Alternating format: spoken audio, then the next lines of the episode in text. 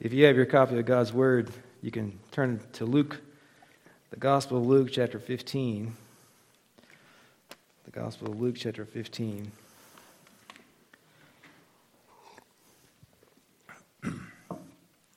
Luke chapter 15. And uh, take my coat off right now. I'm thinking about it. Take my keys out of my pocket. Luke chapter 15. Luke chapter 15. And I want to give you a, you know, you're always thinking about ways to open a sermon. You know, what's the what's going to get people's attention, and uh, what's going to draw people into the moment. And so let's give it a shot. What do you say? All in favor, be seated. Motion passes. uh, have you ever seen that ridiculous movie, The Princess Bride? Inconceivable. And, it, and the guy keeps using that word throughout the movie inconceivable, inconceivable. And then Andre the Giant, you know, he says, You keep using that word, but I don't think you know what it means. I think you're using it incorrectly. And this morning, I want to give you a sermon about prodigals. Prodigals. So let's look at Luke chapter 15. The word prodigal is a, word used far and wide by Christians to describe a person who has left the Christian faith or the Christian church. And believe it or not, the word prodigal does not even appear in the Bible. I wanted to be sure of that, so I got online. You know, I got my Bible program out and I searched it. I searched it in the, the old King James, doesn't appear. I searched it in the NIV, doesn't appear. I figured if the two most popular Bibles in the world didn't have it, there was no sense to look any further. But the only place it does appear in Scripture is in a study Bible or a Bible that has uh, kind of paragraph headings. You'll see Parable of the Prodigal Son. It's in the Bible, but it's not a part of the scriptural text, the text. So it's a term, though, we've adopted as Christians, and we use it. The use of it has created a definition for it that, is, that the word does not have. The, the word does not mean wild child or wanderer. The word refers to a person, to someone who is spending money or resources freely and recklessly, wastefully, extravagantly, or someone who is doing something on a lavish scale. And that's the word I want you to think about lavish. Lavish. Prodigal, a synonym for the word prodigal is the word lavish. Lavish. Now, the word lavish does appear in the New International Version. It appears in 1 John 3 1, which I think is so cool. Behold, what manner of love the Father has lavished upon us that we should be called the sons of God. I think that's, I could make a whole sermon out of that. Amen? and it be, be worth hearing. So that's what the word means. Now, want, let's take a reading from God's word, chapter 15, verses 11 through 32. I'm going to read this passage, and I may not come back to it, but uh, don't get mad at me. Verse 11. Jesus continued. He's talking, he's telling three stories. Jesus continued, There was a man who had two sons. The younger one said to his father, Father, give me my share of the estate. So he divided his property between them. Not long after that, the younger son got together all he had and set off for a distant country, and there squandered his wealth in wild living. After he had spent everything, there was a severe famine in that whole country, and he began to be in need. So he went and hired himself out to a citizen of that country who sent him to his fields to feed pigs. We don't like to say anything positive about this kid because of what he's doing, but that what he just did is a positive thing. When he ran out of dough, he got a job. And that's a good thing to do. Work is good. Amen. Wait a minute. Work is good. In all labor there is profit. Profit. Even fishing is work sometimes. Amen. of course, It'd be not great to make a living doing that, though, wouldn't it? then it probably wouldn't be any fun anymore. Verse 15 He went and hired himself out to a citizen of that country who sent him to his fields to feed pigs. He longed to fill his stomach with the pods that the pigs were eating, but no one gave him anything. When he came to his senses, he said, How many of my father's hired servants have food to spare, and here I am starving to death? I will set out and go back to my father and say to him, Father, I have sinned against heaven and against you. I am no longer worthy to be called your son. Make me like one of your hired servants. So he got up and went to his father. But while he was still a long way off, his father saw him and was filled with compassion for him. And he ran to his son, threw his arms around him, and kissed him. And the son said to him, Father, I have sinned against heaven and against you. I am no longer worthy to be called your son. But the father said to the servants, Quick, bring the best robe, put it on him, put a ring on his finger and sandals on his feet. Bring the fattened calf and kill it. Let's have a feast and celebrate. For this son of mine was dead and is alive again. He was lost and is found. So they began to celebrate. Meanwhile, the older son was in the field. When he came near the house, he heard music and dancing. So he called one of the servants and asked him what was going on. Your brother has come home, he replied, and your father has killed the fattened calf because he has him back safe and sound. The older brother became angry and refused to go in. So his father went out and pled with him.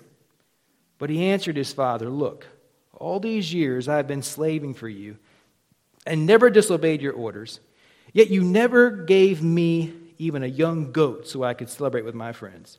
But when this son of yours, who has squandered your property with prostitutes, comes home, you kill the fattened calf for him. My son, the father said, You are always with me, and everything I have is yours.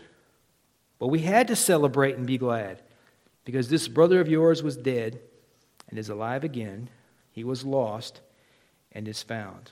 And we trust the Lord will add his blessing to the reading of his holy word. I want to point out to you two sorts of lavish extravagances in this passage. The first one is the lavishness of the son.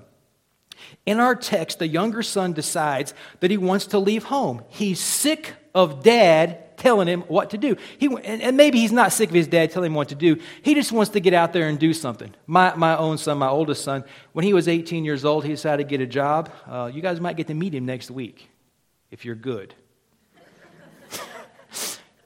but when he, when he turned 18, he wanted to go out and get a job. He wanted to go live on his own. He did not leave home in rebellion.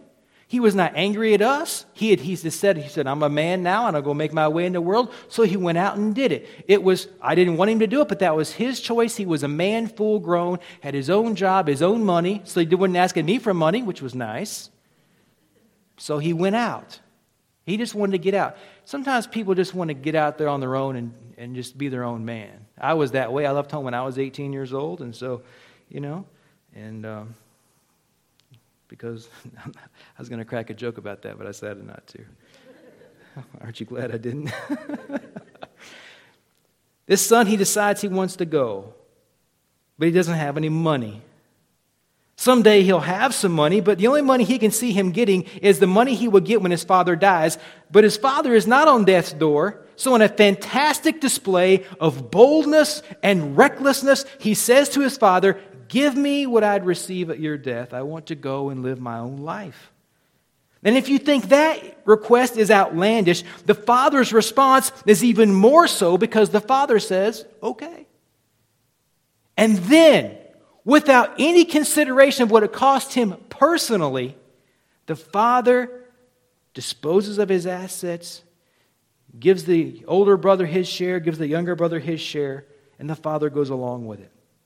So the son, he takes off and he gets busy living and he lives it up. No doubt pursuing all the varieties of sinful indulgences that money can get you in a world where every vice is available for a price. That is what you have in Scripture. He goes and he wastes his money on riotous living, the authorized version says. He goes and wastes his money pursuing worldly pleasures, just like you and me do sometimes.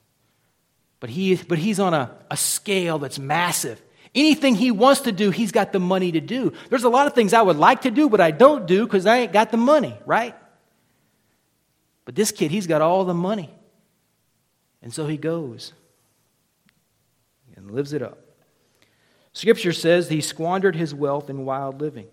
And his fall from that precipice is so far that he winds up as a laborer on a pig farm where both the pay and the food were very small.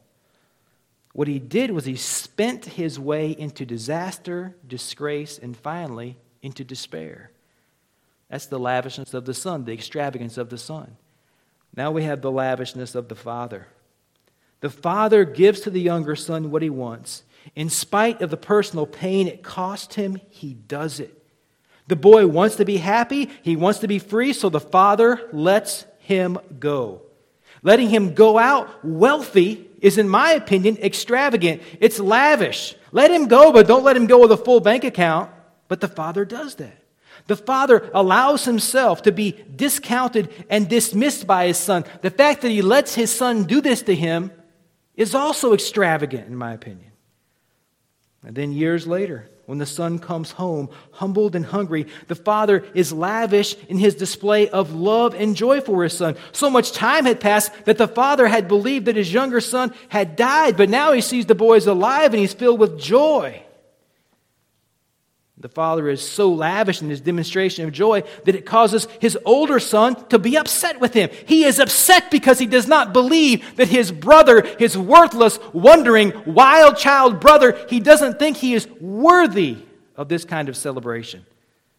So the older brother is the opposite of stingy. The older, the opposite of stingy. The older brother is the opposite of extravagant. He's stingy. And I can hear you right now. Well, so what? What's the point? Why are you wasting our time with this? Well, this story is the third in a series of stories that Jesus tells in response to something the Pharisees say in chapter 15, verses 1 and 3. Look at the reading. Now, the tax collectors and sinners were all gathering around to hear Jesus. They come to hear Jesus. Picture Jesus in, in, the, in the center. He has a nice place to stand or to sit, and all around him are people. They want to hear him. And the closest people to him, the Bible says, are the tax collectors and sinners. They're in the inner circle, and at the fringe of it are the Pharisees. And the Pharisees, they want to hear Jesus too, but they can't get close enough to hear Jesus because of all the rotten sinners around Jesus, and so it ticks them off.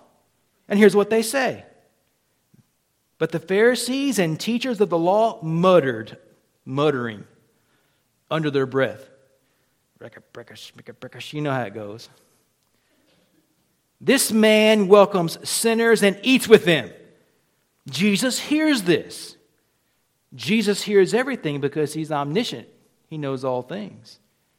He knows what we're saying here.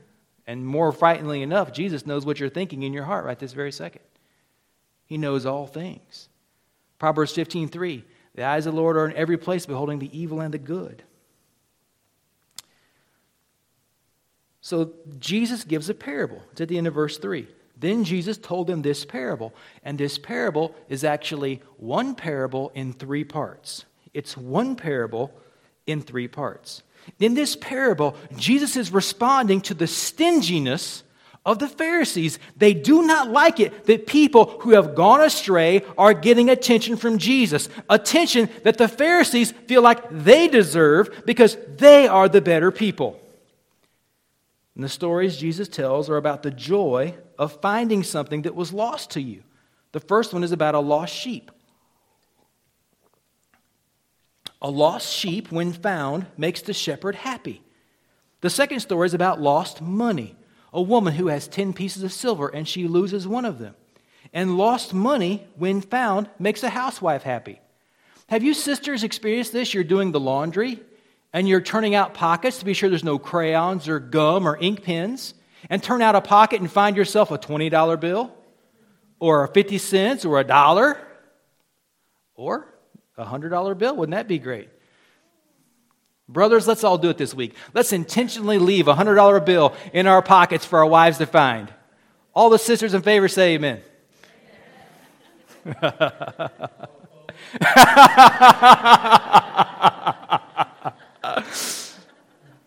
we don't do that.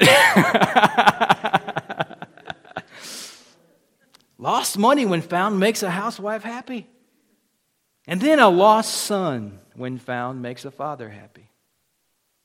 Now, I want to ask you three questions in connection with this parable. The first one is this Are you a lost treasure yourself?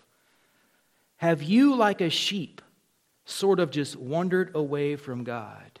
You didn't mean to wander away from God. But over time, you sort of lost track of where you were, and now you have found yourself distant from Him, far away from Him. You got caught up in your job, in your family life, or in your hobbies, or getting an education, and God has become a low priority to you. And before you have known it, before you realize it, God has almost become or has become a nobody to you. Just, he's just a, a, a person you sort, sort of used to know, like an old friend you went to school with years ago. You hadn't seen or talked to him in years because you've drifted away. Well, I want you to know that if that's the kind of person you are, you've drifted away from God, I want you to know that God is looking for you right now. And I know that because I am standing here in front of you telling you that. I am not here by accident. God called me to preach. God called me through various churches, and finally, God has called me here to be your pastor, to speak to you in this moment and this time, and you can take it to the bank. This is a word from God. If you've wandered away from God, He sent me here to say to you, wandering sheep, come back. Come back. Or maybe you're like the lost coin. Maybe something has happened that caused you to get dropped by your church family or by Christianity. And when you hit the floor, you just rolled away. Have you had it happen? You ever drop a coin? At the house, we've been hanging lots of stuff at the new house, trying to get settled in. I've been hanging ceiling fans. I've been hanging light fixtures. I've been hanging pictures. I've been doing all kinds of stuff, and I've been dropping screws like crazy. You ever been on a ladder and drop a screw? You hear it hit the floor, but where in the world did it go? You get down there and you root around for it, you look around for it, and you decide finally, I can't find it. It ain't here and anywhere. So you get yourself another screw. You go to your box of screws, your little can of screws, and you get the wrong screw because you got to have something, right? And you screw it up there. you literally screw it up and screw it up. and then when you put the ladder away and put your stuff away, what do you find? That's right, you find the screw. Maybe that's happened to you like a lost coin. Something happened that caused you to get dropped, and when you hit the floor, you just rolled away. Maybe some kind of church ugliness happened that caused you to lose sight of Jesus. And you forgot that a church is a fellowship of saved sinners. a church is a place. If you want to find sinners, you know where to find them at? I'll tell you where to find about 60 or 70, maybe sometimes 100 of them in Cheboygan, Michigan. It's at 616 West Lincoln. I see them every Sunday. They walk in the back door. We're all sinners, right? We're all sinners. And friends, you know, there are literally hundreds of reasons that you could come up with. There are hundreds of potential reasons, uh, potential things that could cause you to start rolling away from the church. And then spiritual gravity kind of takes over, and you roll further away than you thought you could ever get from church. Brothers and sisters, we have plenty of reasons to roll away. But God has sent me here to say to you, He wants you back. I'm not like a shepherd right now. Now I'm like a broom. And I'm sweeping around, going into the corners, going under the bed, going behind the washer. And I'm pulling out all the dust. I'm dragging everything out. I'm getting every bit of trash and filth. I'm bringing everything out. And I'm getting the dustpan and I'm shaking it, looking for the silver, looking for the person who's rolled away from the Lord. You may have been tucked away underneath the washing machine for so long that you feel like, well, I'm no good to anybody. But that's not true. That's not true. I know it's not true because I'm here talking to you about it. This is God's love. God's done it for me. When I was in Bible college, I was a, well, I was living like a heathen in July of 1996, and in September of 1996, I found myself in Bible college, going down there to learn to be a preacher. so I rolled into the parking lot at Bible college and had to sign a list of 150 things I wouldn't do. while I was in Bible college. And the very last one said this and anything else the faculty shall deem inappropriate. so there I was on my Skoal can, because all real Christians dip. there I was on my Skoal can and my Marlboro soft packs, because that's what Bruce Willis smoked. Going to college. You know, and I, did, I didn't really care for all those rules. I didn't really care for a lot of stuff. And I found myself breaking curfew a lot and doing things I shouldn't be doing. And I was sitting in a Waffle House in Benton, Arkansas, smoking a cigarette, drinking coffee, and waiting on my scrambled eggs with onions on top. When a man came and sat down right beside me, you know who it was? His name, his name was Kenny Graham, was my pastor.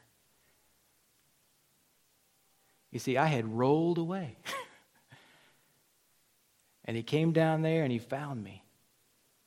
He showed me the love of God. He said, Look, the Lord, the Lord doesn't want you down here doing this stuff. The Lord's after you. The Lord seeks for his lost valuables. He comes a hunting, looking for him. Or maybe are you a lost treasure like this son? Maybe like the younger son it could be that your heart has become charmed by the beautiful seduction of sin. And my fear is that for some, that already in your heart, you are as far away from God as you can be. And the only thing that keeps your body from joining your heart is you haven't had a chance to bail out on God yet. You're just waiting, waiting on a chance, waiting on a moment waiting on a check so you can bolt and get away from God. What I want to do is, I want to warn you. I want to warn you not to do that. Get your heart right with God now. But there is a reality here. The reality is, you probably are not going to listen to me. You're probably going to bail. And you'll have, you'll feel like it's, you, you feel like you have to go out there and you will go out there, and here's what's going to happen. If you're one of God's children, you're going to get chewed up and spit out by life. You're going to be all busted up by it. And I hope that in that moment you can remember something. And that's this sermon.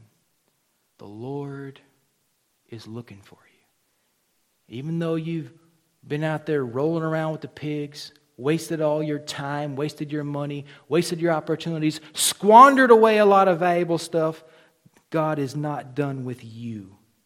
He will take you back. You may be done with him, and Satan will tell you, Satan will whisper in your ear that God is done with you, but I want you to know something God is not done with you.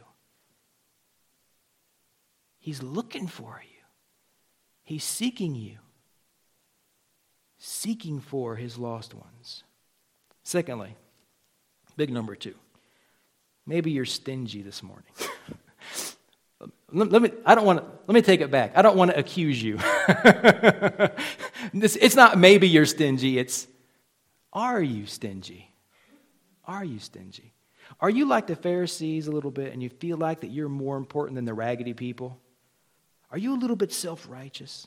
A self righteous person always becomes hard hearted because they're not controlled by the Holy Spirit. And, and their vision gets corrupted. And they begin to grieve the Holy Spirit with their self righteousness. And they forget that it is by the grace of God that we are what we are, not human wisdom, not personal discipline.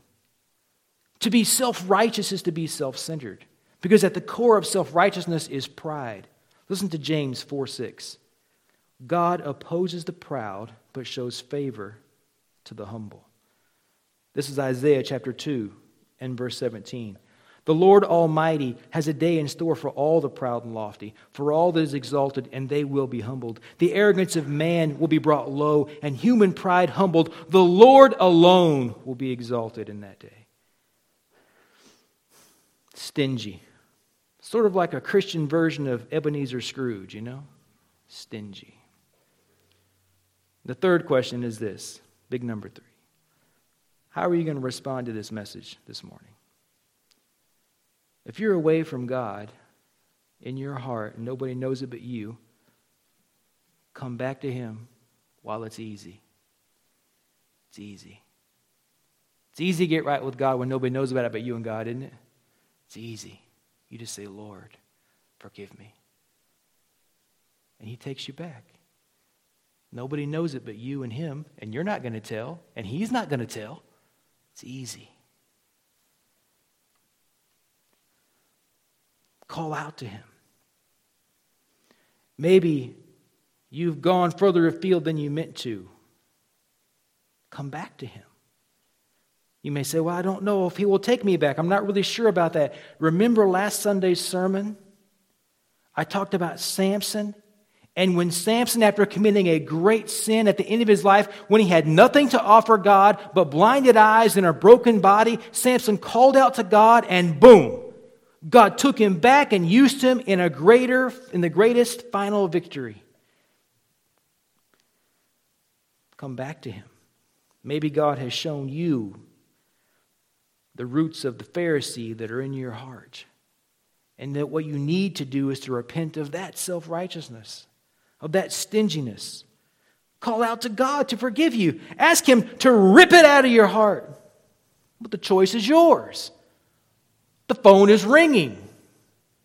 Please pick it up. Take your copy of God's Word. Look at Proverbs 28 13. I want you to, to hear what Solomon says. Proverbs 28 13.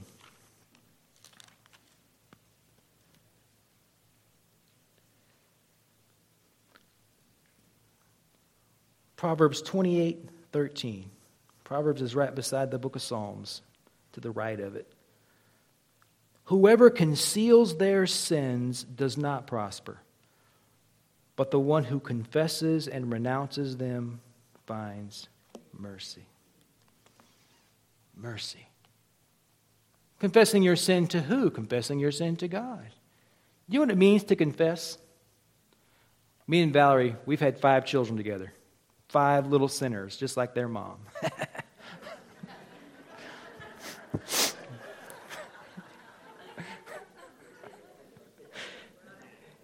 and, you know, at various times in our family life, we have discovered that some things have been busted, broken, damaged, written on, defaced, lost, destroyed. and we call all five of them in. And we say, Who did it? I don't know. Not me. What are you talking about? and so you'd say, Now look, fess up. This is a, a parent, you have a lot of kids like this, this is a parent's favorite tactic. All right, everybody, fess, whoever did it, fess up or you're all getting a spanking. so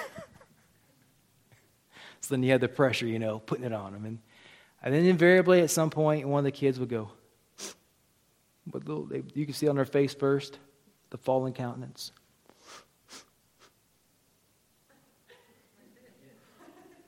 Do you know what this, you know what this is? That's confession. To confess is to raise the hand. That's what it means. I, ra- I did it. I did it. You see, and God says if we confess our sins to Him, if we raise the hand and say, I did it, you know what we find from Him? Mercy. But when we go, oh, it was me, it was her, I saw her do it, we tell lies and cover it up, He does not give us the same kind of mercy. Repent. Proverbs 28 13. One scholar says maybe the greatest verse in all of Scripture. So here's the conclusion. I want to end with this brief story. It's from the, from the life and letters of a Scottish pastor named Robert M'Cheyne. You'll hear him mentioned called Robert Murray M'Cheyne many times. He was a Scottish pastor and he lived from 1813 to 1843. He died when he was 30 years old. He wrote a letter to a person who had left his church. He pastored a church in Scotland. He, left, he wrote a letter to a person who had left his church and left the Christian faith. It was the wayward son of a church member. In the letter, he says this. This is not a direct quote because I've modernized it for, for us. But in the letter, he says this I hear that you are happy now, happier than ever. You are happy without God. And then he says something that really struck me. That you can be happy without God should scare you because without God, you are in constant danger. Happy without God. At some point, these the wanderers away, they, they have to go through this thinking, do I really need God? I'm happy without him. My life is pretty good without him. But if you're happy without him, it means you are under the full deceptive powers of darkness and you're in danger. In danger. I want all of you to remember that. Without God, you are in danger. So here's three, three conclusions. Don't leave God. Don't leave him. You say, well, everybody else is leaving him. If everybody's jumping off a cliff, are you going to jump off a cliff? Don't leave him. That old song, I've decided to follow Jesus, though none go with me, still I will follow. You know, some people go to heaven in a crowd, and some people go to heaven alone. I have pastored people who were saved, their wife was saved, their husband saved, their kids all saved, their moms and dads all saved, the whole family saved. All of them are Christians going to heaven. I've also pastored people who they are the only person in their whole family who is saved. Lost husband, lost wife, lost sons, lost daughters, lost moms, lost dads, lost everything. And they're the only Christian. That's what I mean when I say some people go to heaven with the crowd, some people go to heaven alone. Don't leave God, no matter what. Don't leave Him. If you have left Him, please come back. Please come back. His arms are wide open. When you do come back, you may hear some Pharisees running their mouth. But I want you to know something. They don't speak for God, they're speaking for themselves. They're not speaking for God. God is not pleased with them or their sin. Come back to the Lord. Don't leave him. And if you have left him, come back. If you've left him by just a little bit, Come back. It's a short step. Come back to the Lord. Let's pray together. Father, we commit this sermon to your hands and to the work of the Holy Spirit. We pray these things in Jesus' precious name. Amen.